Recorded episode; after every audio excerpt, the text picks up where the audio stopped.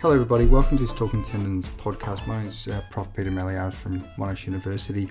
So, in the last episode, we did talk about um, uh, we did talk about the relationship between uh, load pain and kinesiophobia, which is a really interesting one. And we talked about some of the sort of how that may influence assessment. Um, so have a look at that um, if you haven't already. This this discussion today will probably extend some of those ideas. Um, and it's all going to be based around a topical review that I wrote for Journal of Physiotherapy just this year, um, and um, it's called Management Physiotherapy Management of Achilles Tendinopathy. So, as I say, last last week we talked more about kinesiophobia and load test pain, how it influences assessment. This week we'll talk more about exercise. So we know that um, when we're doing exercise for Achilles tendinopathy, there's no real gold standard. We've got things like the heavy slow resistance program, the Silbernagel program. They're all they're really good programs uh, in their own way, and um, uh, we know that the evidence shows that for at least self-reported pain and disability outcomes, there's not really much difference between some of these programs, um, uh, and that sort of then leads to questions about uh, the mechanisms of these programs, given they're so different and they lead to similar outcomes.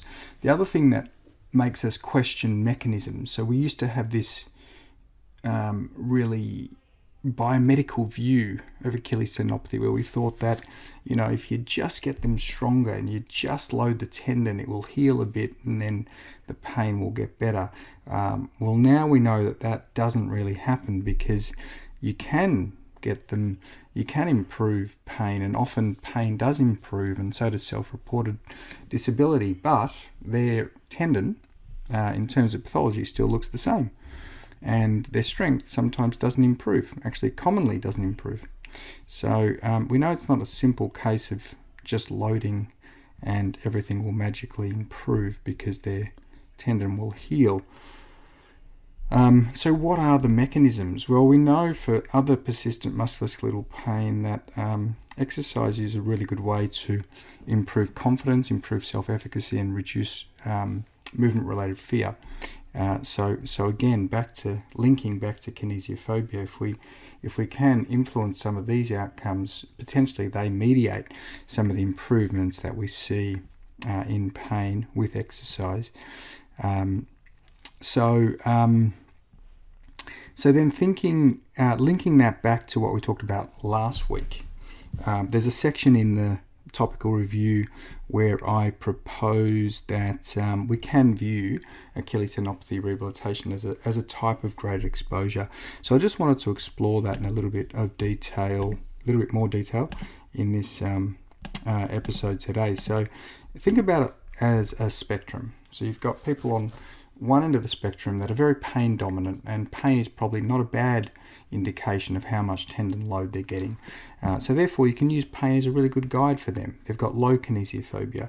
If you think about the opposite end of the spectrum, you've got people with really high kinesiophobia. So high, in fact, that sometimes they just stop everything. They just don't want to do anything. Uh, be, not because of pain. The pain improves, it goes because they've stopped everything. Uh, it's because they're fearful of uh, causing any injury, damage, um, a flare up. They're not sure. So uh, these are the people that um, you can adopt a typical graded exposure approach where you're just gradually increasing the exposure of the tendon to loading. Um, and you can use just general principles of how much load the tendencies with different activities. Um, have a look at figure two, I think it is, in the topical review because that gives body weights loading for different activities, progressing from calf raises to running, walking, loading with hopping, etc. Um, so you can use that as a guide, but you also have to be thinking and conscious about the patient preferences. So, um, you know, the patient's uh, perceived threat of certain activities will influence that progression as well. So you might go sideways or backwards sometimes because certain activities they perceive as uh, more threatening than others. And a really good example of that is when we're starting to progress to more, um, when you're starting to progress to more sort of plyometric hopping activities, but even jumping and landing. Uh, so you might find that um, um, you know people are starting to be more apprehensive.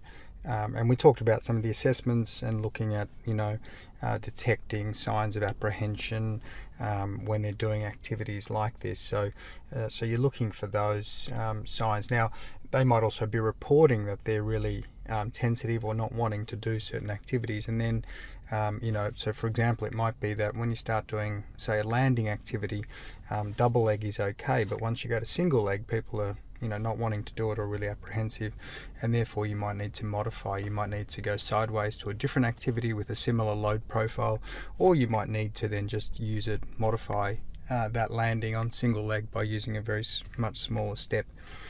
Um, so that's how, for these people, you can use a combination of um, uh, of you know not only uh, what you think is a reasonable progression of loading uh, for the individual, but also uh, their preferences as well.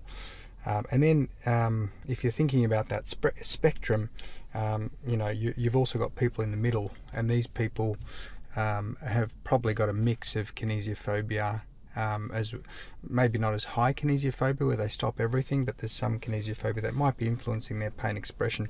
So you're largely guided by pain for these people as well, but you're also keeping an eye on what you think is a reasonable progression based on what you know about general loading principles uh, for, Achilles, uh, for Achilles tendinopathy. So again, look at that figure in uh, the topical review. I'm pretty sure it is figure two, um, and that will give you an idea um, so hopefully that's helpful.